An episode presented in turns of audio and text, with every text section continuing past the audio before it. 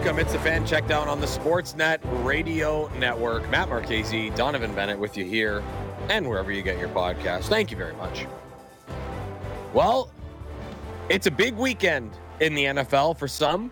For others, uh, like Donnovan said yesterday, the day before, uh, it's bowl game season. The games that don't really matter uh, for teams like the New England Patriots and the Washington Commanders. Well, I guess I guess those games do matter because they probably want to lose those games.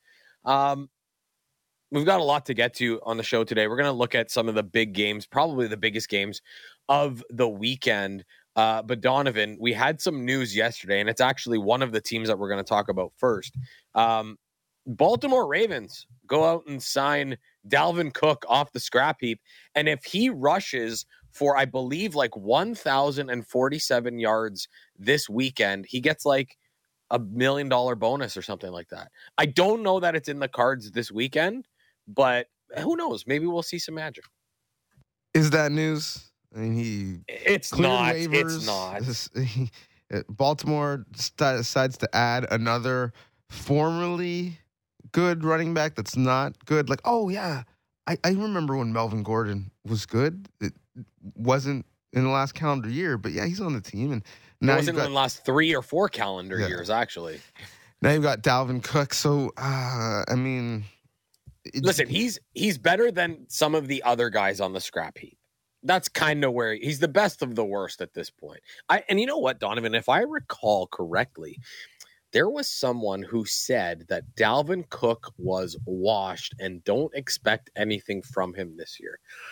Can't it'll come back to me on who said that. Anyway, I think it was the other uh, 31 teams that didn't sign him. They certainly could. Do you remember the conversations of, yeah, Dalvin Cook's going to sign with the Miami Dolphins and he's going to get $9 million? And those people were on something really good. And I kind of want to know what they were on because I could probably use some of that right now. Like that that's the conversation that we were having about Dalvin Cook. The speed factor. What speed? The guy looks like he's running in quicksand. Not really super concerned about him. Here's the reality. If the Baltimore Ravens have to play Dalvin Cook in a meaningful snap, they're in trouble. There isn't you mentioned greater than, you know, some of the other options. I mean, how many options can't give you three yards of carry? like greater by name alone. Uh, I, I don't expect him to have a meaningful moment. We've seen this before, whether it was Shady McCoy on the Chiefs or Melvin Gordon on the Chiefs. A team makes a run to the championship, and it's like, oh yeah, that's right. That once good back was on that team and happened to get a ring, but really didn't contribute. Yep. I, I, expect yep. this is going to be the same. Well, I'm assuming he's going to get some run this weekend against the Steelers because they pro- part of it was probably to sign him so they could have another body. It's been well told that the Ravens have had their struggles keeping running backs healthy. Uh, J.K. Dobbins at the beginning of the year, uh, Keaton Mitchell just recently. I'm assuming they want to keep Justice Hill and Gus Edwards fairly healthy going into the playoffs. Um, so I would assume Dalvin Cook gets a lot of run. And for someone that is cheering against the opposition, uh, I hope that Dalvin Cook gets his 1,000 yards or whatever it is to get his bonus. Um, but let's focus on the Pittsburgh Steelers here. So, and pardon me, I'm still dealing with whatever the heck I'm dealing with. So bear with me. But I, for each game, I'm going to lay out the scenarios, the clinching scenarios for whoever is involved that is still trying to get to the playoffs. So as we know, the Ravens have already clinched uh, top seed in the AFC. They will get a bye. That is that is home and cooled. So Pittsburgh gets in with a win and a Buffalo loss, or Pittsburgh win and a Jacksonville loss or tie, or Pittsburgh win, Houston and Indy tie, or Pittsburgh ties, Jacksonville loses, and Houston and Indy don't end up in a tie. Or, and this is where it gets freaky to me, Jacksonville loss, Denver win, and Houston and Indianapolis doesn't end up in a tie. Did I confuse you enough? I, I think Pittsburgh's getting in. There are just so many oars. there are there's a there's a lot of oars on that boat, pal. yeah, I, listen. I think Pittsburgh's getting in because I think Pittsburgh's going to beat Baltimore, and it would be very Baltimore to take the division rivalry serious Uh, I, I just think the drop off between Huntley and Lamar Jackson is one that is so great that uh, Pittsburgh, knowing that their playoff lives uh, are on the line, uh, show up and play well. What say you? I, I feel like, was it last year? I feel like it was last year that Pittsburgh had a chance to beat Baltimore in the final week of the year to get into the playoffs, and Tyler Huntley beat them. Granted, he had starters playing. Uh, Odell Beckham Jr. is not going to play, although whatever. Zay Flowers may still play. You might see Rashod Bateman. I'm assuming Isaiah Likely is going to play at least a little bit. Like the que- the question for me is, and especially the way that Pittsburgh has been able to move the ball since Mason, which I can't believe I'm saying, since Mason Rudolph took over, how many defensive starters are not going to be playing in that game? Because it's less about the offense for me and more about the defense. That's more my you know, question about this game. And speaking of Mason Rudolph, like his two starts, he's taking care of the football, at least 274 yards in both of those games. You know, two TDs, no interceptions. Uh, it, it's also allowed the run game to improve. Najee Harris has had 78 yards and 122 yards on the ground in those starts. Jaylen Warren had 75 last game against the Seahawks. If the Ravens start most of their guys on defense, this is going to be tough sledding for Mason Rudolph and company. Here's the biggest thing, and I don't know the answer to this. And if somebody wants to weigh in and let us know, please do. I don't know how many of these defensive guys have bonuses that they're still playing for. Like Justin Madubuike has 13 and a half sacks does Justin Madubuike have a, a bonus in his contract if he gets 15 sacks? Like, I, I, don't know the answer to that question. So, you know, does does Roquan Smith or Patrick Queen have you know tackle bonuses in there? I, I don't know. So that's another thing that you know maybe these guys play a half so they can possibly get those bonuses. So that's going to be a big question for me. But if I had told you that in Week 18 that Tyler Huntley and Mason Rudolph. Mason Rudolph is the third quarterback going into this year. Let's not forget. If I had told you those two guys were starting in week 18, you would have said these teams are where? Uh, the one and two seeds in the AFC, and they're resting their actual starters. I would be more surprised that we were going to get the Sam Darnold, Carson Wentz pool of uh, oh boy, QBs yeah. trying to uh, reestablish themselves as former uh, highly touted first round picks. Uh, the bonus conversation is interesting. I think the other interesting aspect of this is, is game checks in terms of people playing uh, when they're healthy and active and making sure they get uh, that game check. What people don't understand about this type of year in relation to what we see in the preseason is you're dealing with a limited roster. Your practice roster is only so big. You can only really, really talking about seven people coming up and coming down, and one of those, you know, for these teams is going to be certainly a quarterback. It's not as if you can just rest half your team, uh, yeah. as if you're Florida State and and show up and play. Uh, and I think the other aspect is you need to evaluate these situations differently for a Baltimore and a San Francisco who are looking at not one but two weeks off in relation to a team like Kansas City, for example, who knows that they're going to be playing uh, in, in, the following week. And, and so that calculation of rest versus rust, you know, the famous talk show conversation that we love to have around this time, which really isn't much of a conversation for me unless we're talking about uh, playoff baseball, uh, where we've seen over the last couple of years that maybe uh, having your starters not throw their routine for like 18 days not ideal. Uh, that conversation is different now that only one team per conference gets a bye.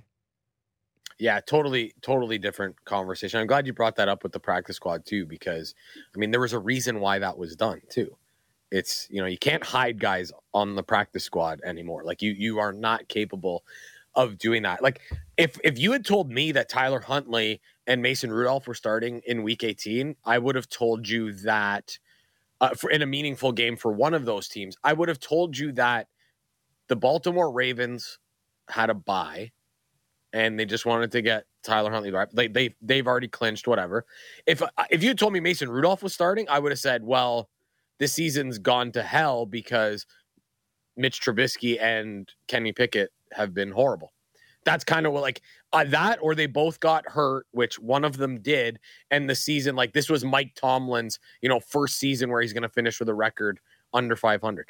He's not going to do that again with a team that, based on what we have seen over the course of the year, really probably shouldn't be in this conversation to be in the playoffs, Donnovan. No question. And I think the other aspect of it in football specifically, when you look at okay, how do you evaluate these games? Where do you draw the the, the line in terms of the betting, and when you're not really sure who's going to play, who's going to be motivated, who's not. The other aspect is resting people. That's one thing. You know, players going to play, how long they play, whatnot. But to me, the bigger aspect is what do you show? How many plays are you calling? How many formations are you calling? How many exotic blitzes are you calling? How vanilla are you calling the game? And thus, easier for the opponent to get into run fits that they like, get into play calls, and check into plays that they like. If you are the staff in self scouting for Baltimore and San Francisco, you're thinking, got a couple things we don't want to put on tape. We may use it in round one, but also we might see this team again. Certainly, if you're the Niners, you already have to play the Rams twice a year as it is, and McVay and Shanahan know each other like the back of their hand as it is, and they've got a bit of a bromance rivalry as it is. And then, and certainly when you look at the Ravens and Steelers, two teams that play each other again twice a year, two coaches who know each other very well, staffs who know each other very well. And listen, do I think the Steelers can not only get in, but get hot and and win a game? Probably not. But guess what? If they do, you know who they're going to play? They're going to play the Baltimore Ravens because yeah. they're going to be a, a, lower seed, and in as we reseed in this in the divisional round, that's who Baltimore is going to see. So here's a question for you: Mason Rudolph gets this team into the playoffs because it certainly didn't look like Mitch Trubisky was going to do that, and the the the question still remains about Kenny Pickett. Like they're oh, not moving on from Kenny Pickett. They're probably move. I know. I know where you're going. Probably moving on from Mitch Trubisky. If Mason Rudolph gets this team into the playoffs, do the Pittsburgh Steelers need to have a serious look at this competition here? I know that there's first round draft capital in Kenny Pickett. I understand that. But if you are Mike Tomlin, you are in the business of winning and putting the best team on the field. Mason Rudolph has had this offense going better than any quarterback has this season. Am I onto something here or am I crazy? You're you're not onto something uh, you're not crazy. So I am crazy. No, no, no. Oh, okay. Which okay. which is why I believe once Kenny Pickett was fully healthy, Kenny Pickett remained not starting for the Pittsburgh Steelers and all of the talk coming out of Pittsburgh was that it was going to be a meritocracy. And then we had the rumors that Kenny Pickett didn't want to back up Mason Rudolph uh, if he wasn't going to be starting. He disputed that in a way that seemed to be telling on himself, saying that there was never any conversation of being the, the backup, thus how he didn't shut it down, and that when he was healthy, he was always going to start. But guess what? You, you are seemingly healthy and you're not starting. So that doesn't make sense. I think here's the bigger issue for me. At the beginning of the season next year, Kenny Pickett's going to be 26 years old. And so we have a scenario where you know we've got this young QB, we're developing him. You know, we've we're extending the clock in terms of what we do and building the roster around him. At this point, you kind of know what you are. Mason Rudolph is only three years older than Kenny Pickett is. They both are, I think, somewhat known quantities. So, I I think if it's not Mason Rudolph, uh, if he plays well enough to get them in um, it, and it's not a full out competition. To me, that means that they're resetting the clock and they're moving on essentially from both of them. And I said, yeah, you know what? We, we see what the floor is, and it being a ten and seven, uh, you know, team. But for us to compete in this division, we need the ceiling to be a lot higher. For the foreseeable future, we're going to have to see uh, Joe Burrow uh, in this division. Uh, and so, for the foreseeable future, we're going to have to see two time MVP Lamar Jackson in this division. We got to find a way to compete at quarterback. The Cleveland Browns decided they were going to do it by selling their soul and it has not worked yet. Uh, but maybe we need to go back into what will be uh, a really deep QB draft class and resetting the clock and balancing our books. So I, I, I do actually think Mason Rudolph, he might make a claim for himself, but he also might make a claim for well, if he could do that in this offense, what what was going on with Kenny Pickett for the last two years? When you're talking about the floor, when you're talking about those quarterbacks, the only thing that I could think of was Donnovan. The floor is lava with those quarterbacks. You could, you might be able to jump on a rock and stay alive for a little bit, but it's probably not going to last very long. Um, okay, but, but let me uh, let me ask you: You're the the GM uh, uh, uh, of the Steelers, and you know, on uh, going deep uh, this week, I'm going to do a um, college football bowl preview. Uh, and, one of the things I want to explore is what the QBs did for their draft stock this bowl season. And you're looking at obviously Caleb Williams, Drake Maye, one, two, we get it. But after that, Jayden Daniels, uh, Penix Jr., Bo Nix, um, JJ McCarthy. Thank you, JJ McCarthy. It, we're, we're at some point looking at QBs that might not find a, a chair in this game of musical chairs. If you like, let's say, Penix Jr., who again is like not that much younger than Kenny Pickett, if you like him and he starts sliding and you're the Steelers, how can you not? It, yeah. it, would be malpractice not not to, to take a look. And so that's that's why I, I wonder if um, how this year finishes out changes what they do at the quarterback position. But if you're the GM, what do you do? Well, I, am drafting a quarterback.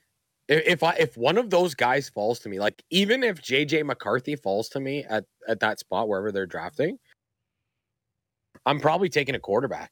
Just like everybody, like I had uh, one one of the days you were off. Sean King was on, and we were talking about this concept of like if you look at the top of the draft, a lot of these teams have their quarterbacks, right? So there could be a team that gets lucky because somebody just takes a tumble because teams have drafted a quarterback in the last little bit.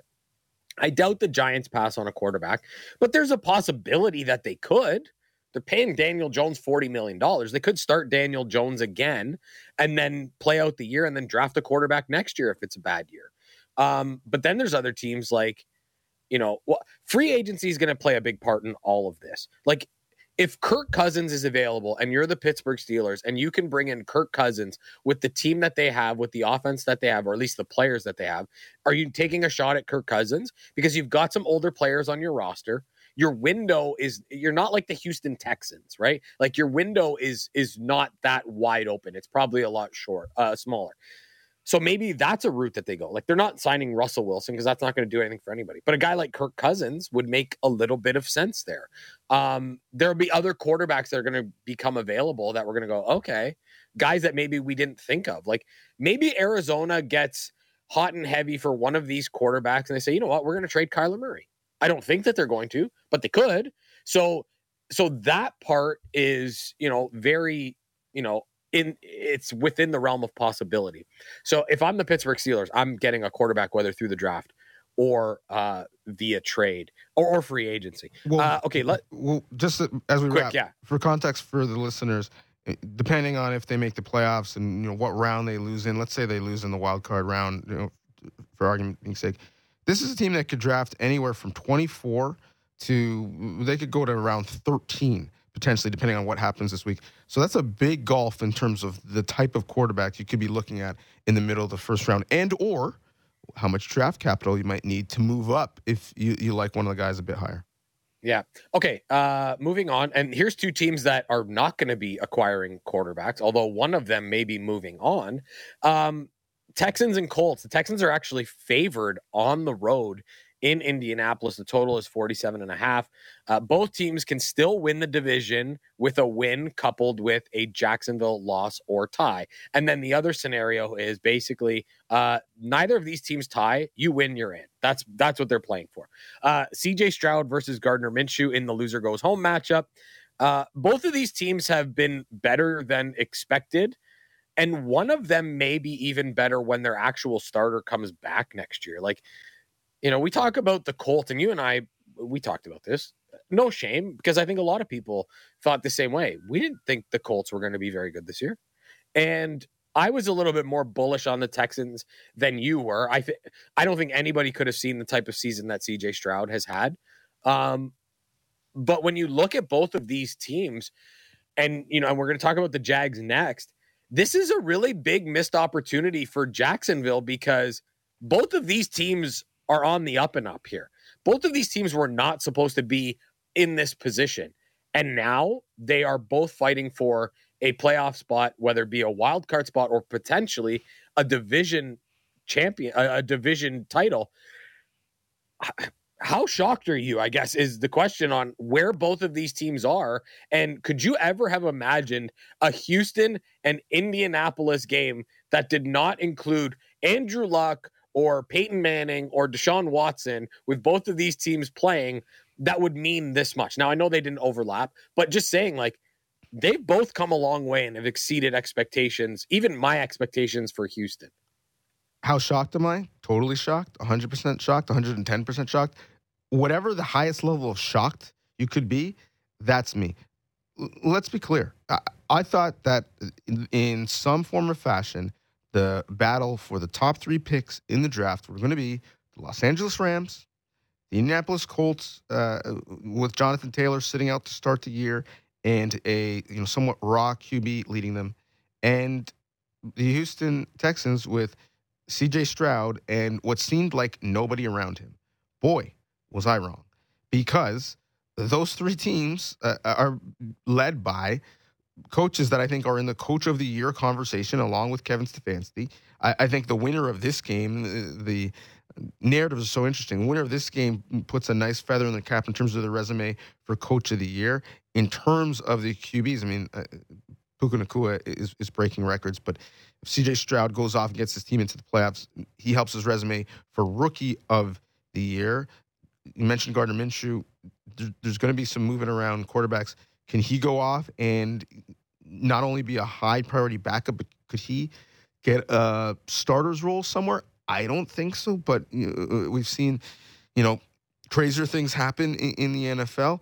But nobody thought that these teams would be in this position. You want to know how I know? Because this is the first game this year. The Houston Texans are not playing in the 1 p.m. Sunday slot this year. The first time. how many times have the Colts done it? They've, they've done it once. They played at four once.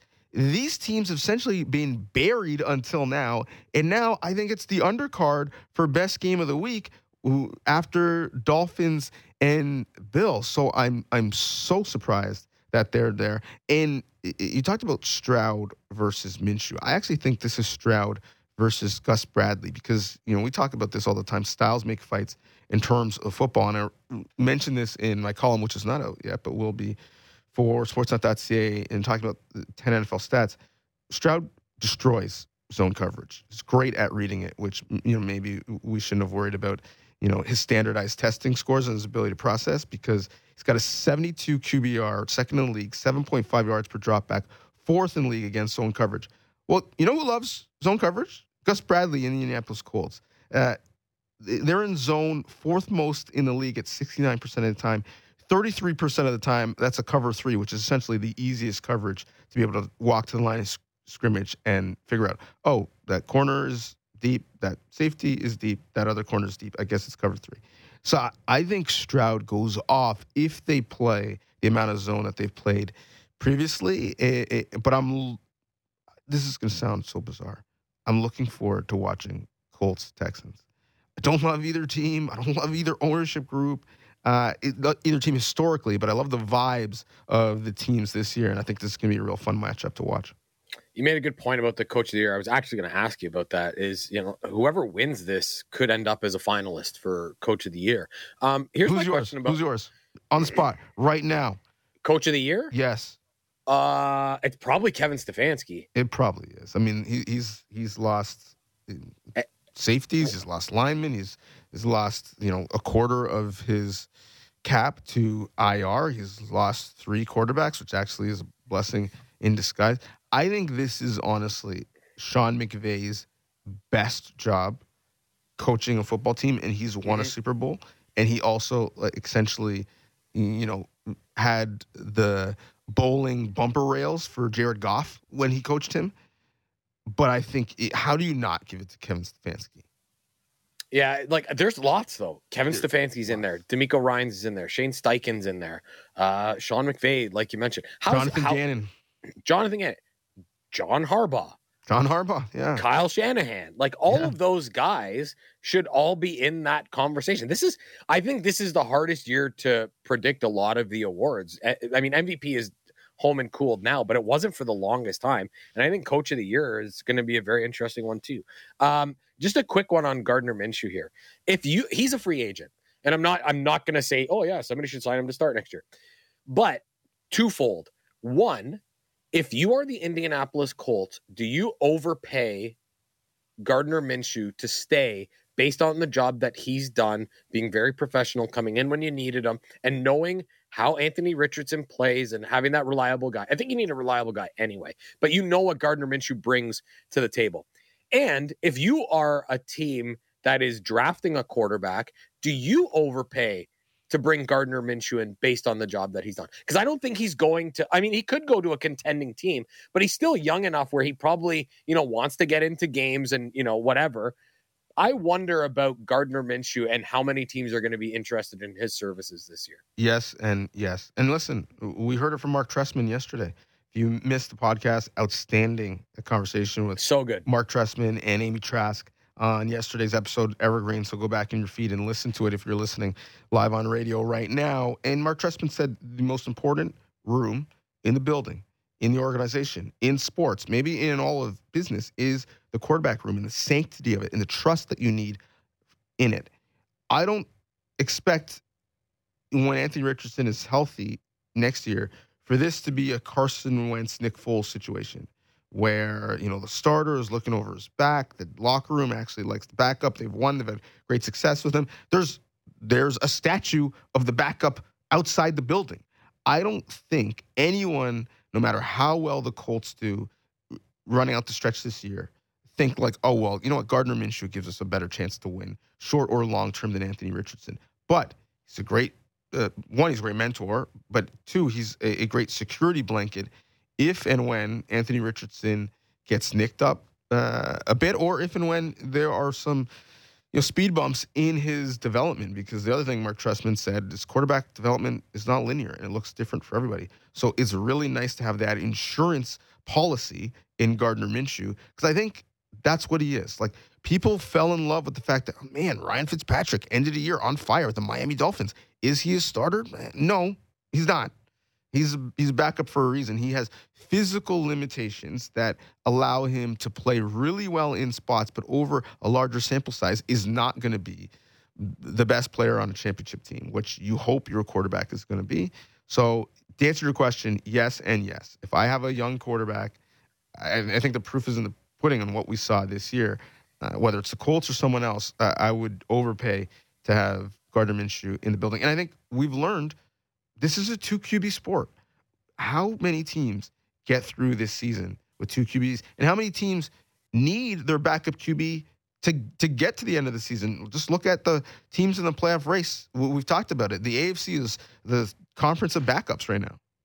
Yeah, it really is. Uh, speaking of a backup, uh, let's be quick on this one here. Jags minus five and a half at Tennessee. The total's forty. So Jacksonville's playing for the division and a, and or a playoff spot. So they win and they clinch the FC South. They lose and they need a Pittsburgh loss or tie, which we will know by tomorrow, uh, or a Pittsburgh loss, Denver loss or tie, and Houston Indy doesn't end in a tie. So Trevor Lawrence has done some throwing drills. Uh, he was limited. Christian Kirk is running at practice, uh, but are they going to be ready in time to play? Seems like Lawrence may have a more clear path to play than Christian Kirk, uh, but even that might be a long shot. Doug Pederson uh, just said uh, only a few moments ago that this is this could run right up to game time. He's going to try and ramp up, but this could be a very much a game time decision.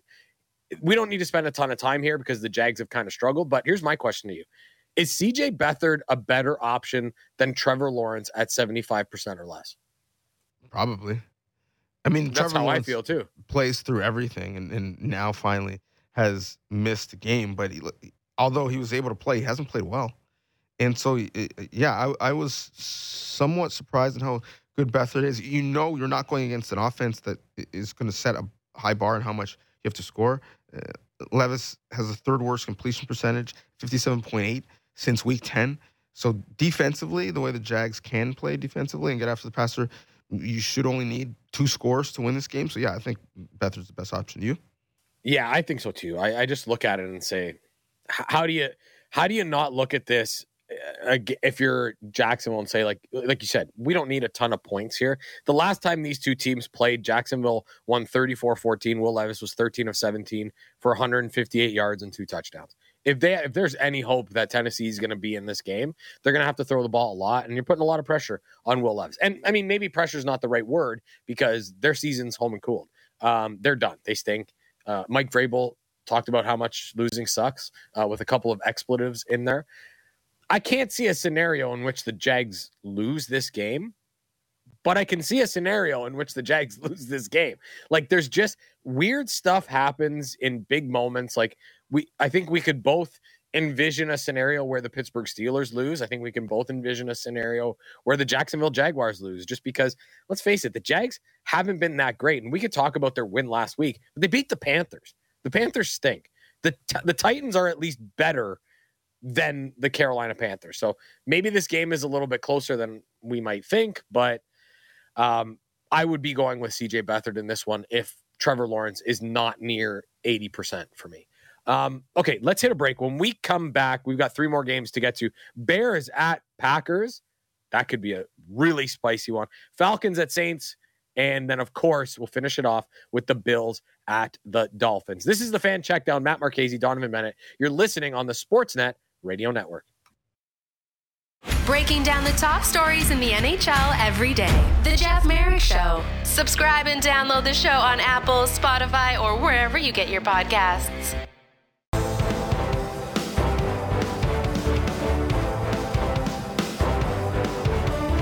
Welcome back to the Fan Checkdown on the Sportsnet Radio Network and wherever you get your podcasts. Matt Marchese, Donnovan Bennett. As we get you set for what should be a wonderful weekend in the NFL. I mean, there's going to be a lot of bad games that you're not going to watch. Like if you're I'm trying to think of a team that's like if you're a Chargers fan, are you watching the game this week? You can't, right?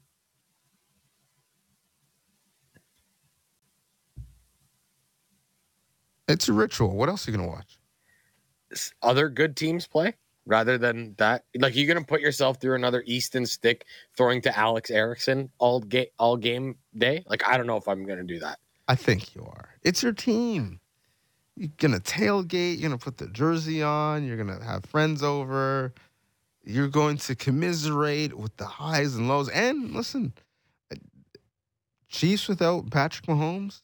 Probably oh, yeah. without barn burner. Travis Kelce after he gets his 1,000 yards, he probably comes out of the game this this is Chargers' best opportunity for a win. a win that the fan base probably doesn't want at this point. True. Um, their biggest win would have to be getting a nice uh, little present of a head coach. Uh, okay, Bears at Packers. Packers favored by three points in this one. The total's 44. So here's the scenario for the Packers, and this one's convoluted, so bear with me. Packers win and win and in, or Packers tie with a Seattle loss or tie and a New Orleans loss or tie, or Green Bay tie, Seattle loss, and Tampa Bay loss, or Green Bay tie, Seattle tie, or Tampa Bay loss, uh, tie and Tampa Bay loss, or tie, or Minnesota loss or tie and Seattle loss. And anyway, lots of wins and losses, ties, and all that nonsense. Uh, Green Bay's got to win to get in here. This is a big one for both quarterbacks here because – if Jordan Love gets the Packers into the playoffs in his first year, and that's something that Aaron Rodgers didn't do in his last, it really says something about the year he's had. We already know he's in for a pretty big payday. But also beating the like getting into the playoffs is one thing, but beating the Bears to get into the playoffs at Lambeau Field, that feels like it it has a lot of it, you know, keeps a lot of cachet in your pocket with the fan base if you can do that. And let's face it, Jordan Love, since week 11, has been one of the best quarterbacks in the NFL. No question. And as you mentioned, they're in the same similar spot. against an NFC North opponent that is a rival with your playoff destiny in your hands. And Rodgers fell short a year ago. Love has had a better year on balance than Rodgers had last year, even though there were high highs and some low lows. He's currently riding the wave of a high high to end the year.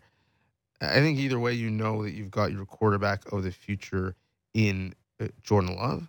But when I look at this matchup, in terms of what this could mean for QB evaluation, I don't think it's about Jordan Love because we know he's going to be there long term. He's done enough to prove that. It is Jalen Hurts. And has he done enough? Justin in, Fields. Justin Fields. Sorry, Justin Fields. And has he done enough to uh, enter the conversation of being there uh, for the foreseeable future? And uh, when we look at the two players and two prospects, Justin Fields was the higher rated prospect coming out of college. They were put in entirely different scenarios where one was asked to play right away without a real plan, was played in multiple offenses. The other sat and waited and groomed and has had some consistency in the offense that he's been in. And so I just think philosophically, when you look at, and we talked about this with Marc Trestman, developing a young QB, two organizations who have done it differently on the fly. Um, yeah, I, am interested to see uh, how those two things uh, coalesce in this matchup. Yeah, and again, you know, as as it would be a, a lot, uh, a lot of love from the fan, no pun intended, from the fan base if Jordan Love can beat the the Bears to get into the playoffs.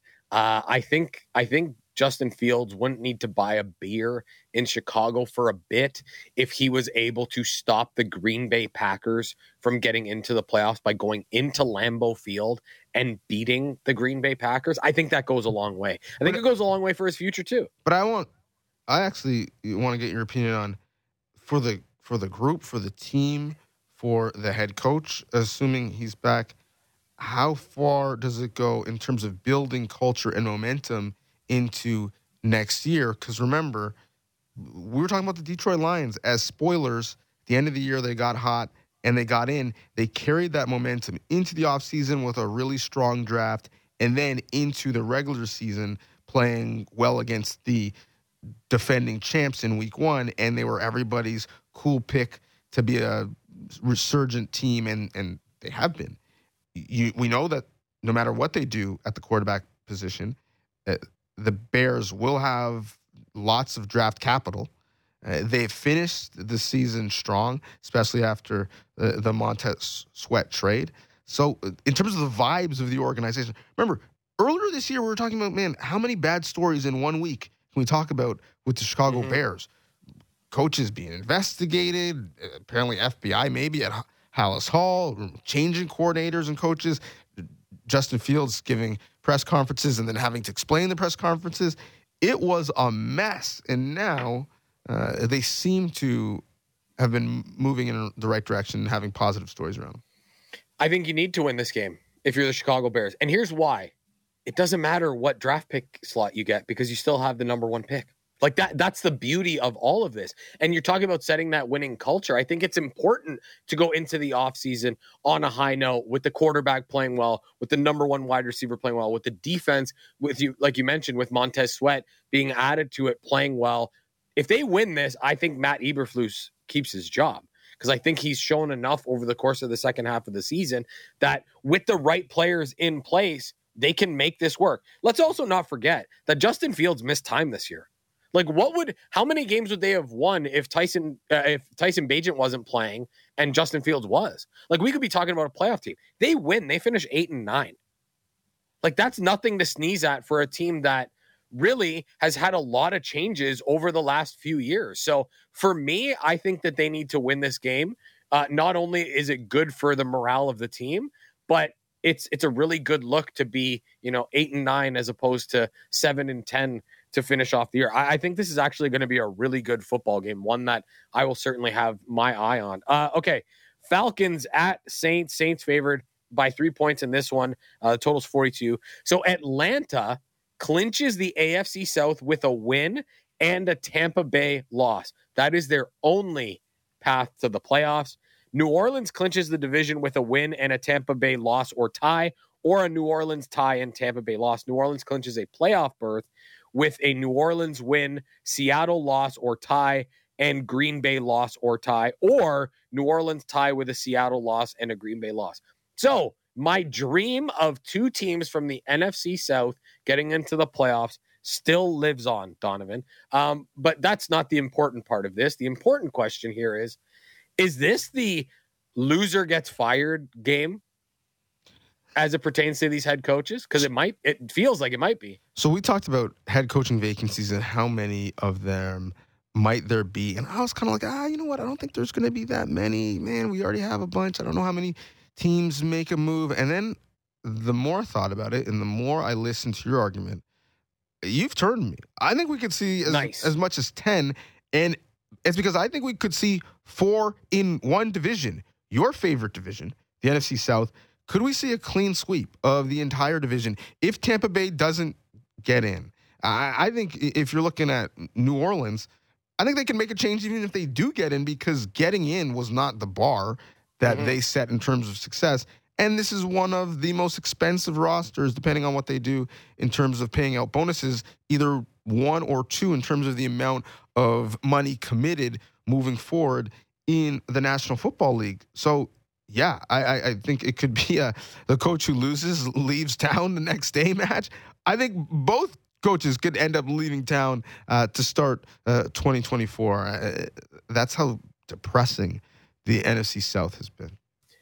Here's the one thing that both of these teams have in common. I think both of these teams have very good skill position groups. I think in New Orleans, with the two wide receivers in Chris Olave and Rashid Shaheed, I think they're both really good. Uh, Shaheed was even a Pro Bowler as a punt returner.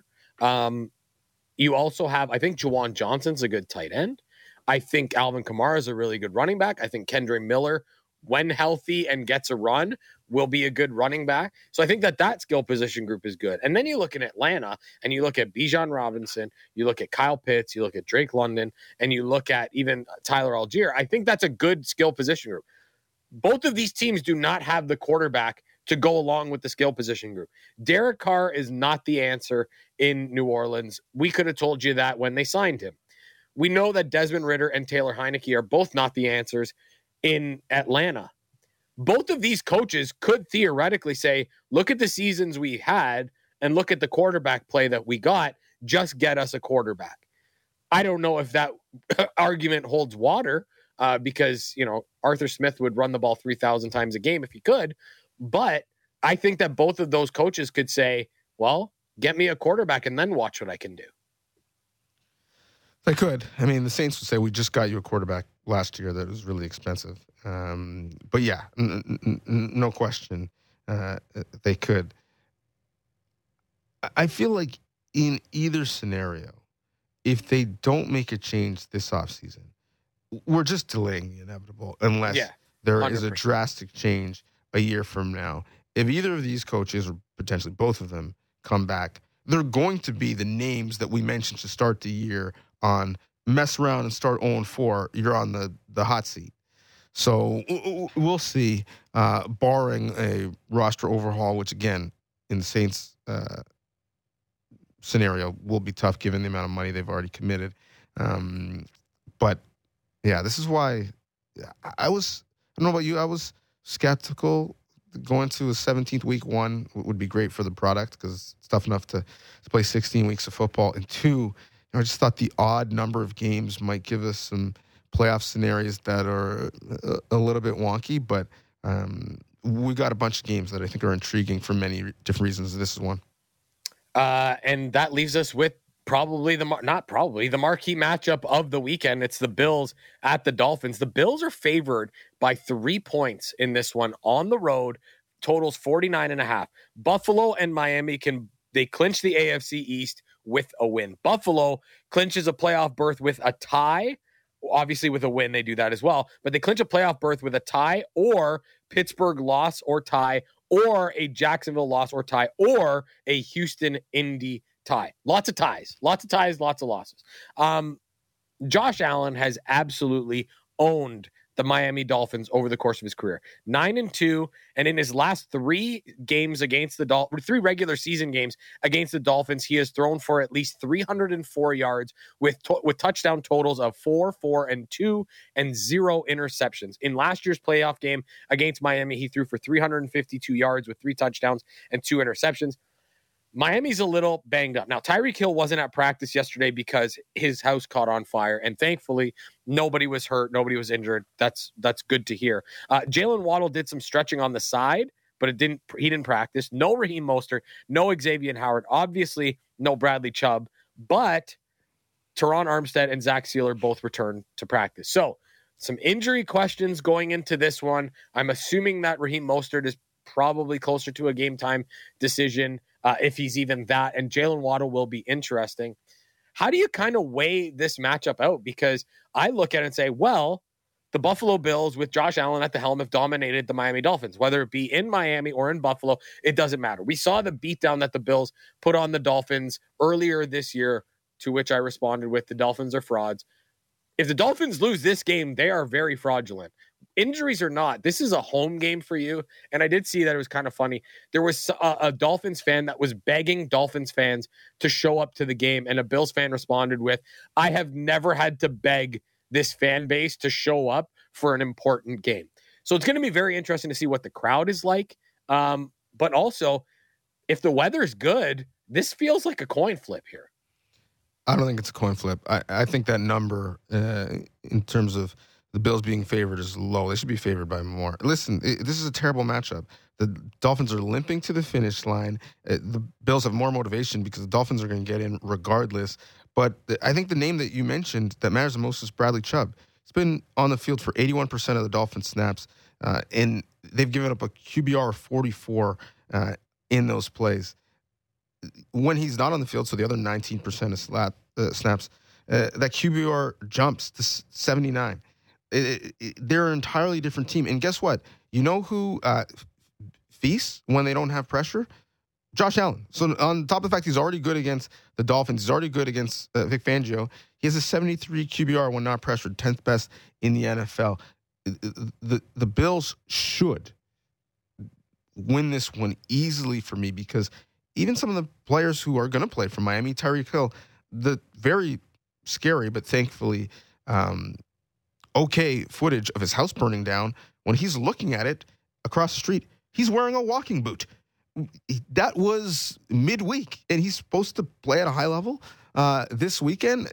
The Bills should win this one, and if they don't, and they potentially need help to get in, shame on them.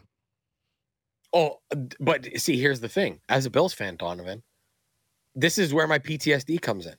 I, it shouldn't be because I think that they're a good football team. I think that they vastly improved from that rough stretch that they had where they couldn't beat anybody. They've played better football of late. They've beaten the Chiefs. They've beaten the Cowboys. Like they've done their job to get to this point. But I'm a Bills fan and I know better to expect anything to be easy. The game against the Chargers should not have been as sweaty as they made it, but God knows they made it. Now, that, you know, that dead cat bounce that we talk about with a new coach, yes, that happens often. Um, but boy, oh boy, I am uh, a little nervous, Donnovan. Uh, I feel a little bit of a cough coming. I don't know if I'm going to be able to do the show on Monday if the Bills lose. No, I'll be here. More be stressful here watching Steelers Ravens for you or watching Bills Dolphins? Well, I think it's more stressful with the Bills because regardless of what happens in the Steelers Ravens game or the Jags game, that the Bills control their own destiny. Like winning, you're in, baby. That's it. I'm nervous. Not gonna lie. Okay, that's going to do it for us on the fan checkdown. Thank you so much for listening. Thanks to Donnovan across the table, Andrew behind the glass, and thank you to all you for listening. Uh, have an enjoyable weekend. Try it for it to be more enjoyable than mine's potentially going to be. And enjoy the weekend of football. It's going to be a lot of fun. And on the other side, on Monday, we're going to have lots to talk about. We'll talk to you then. Have a great weekend.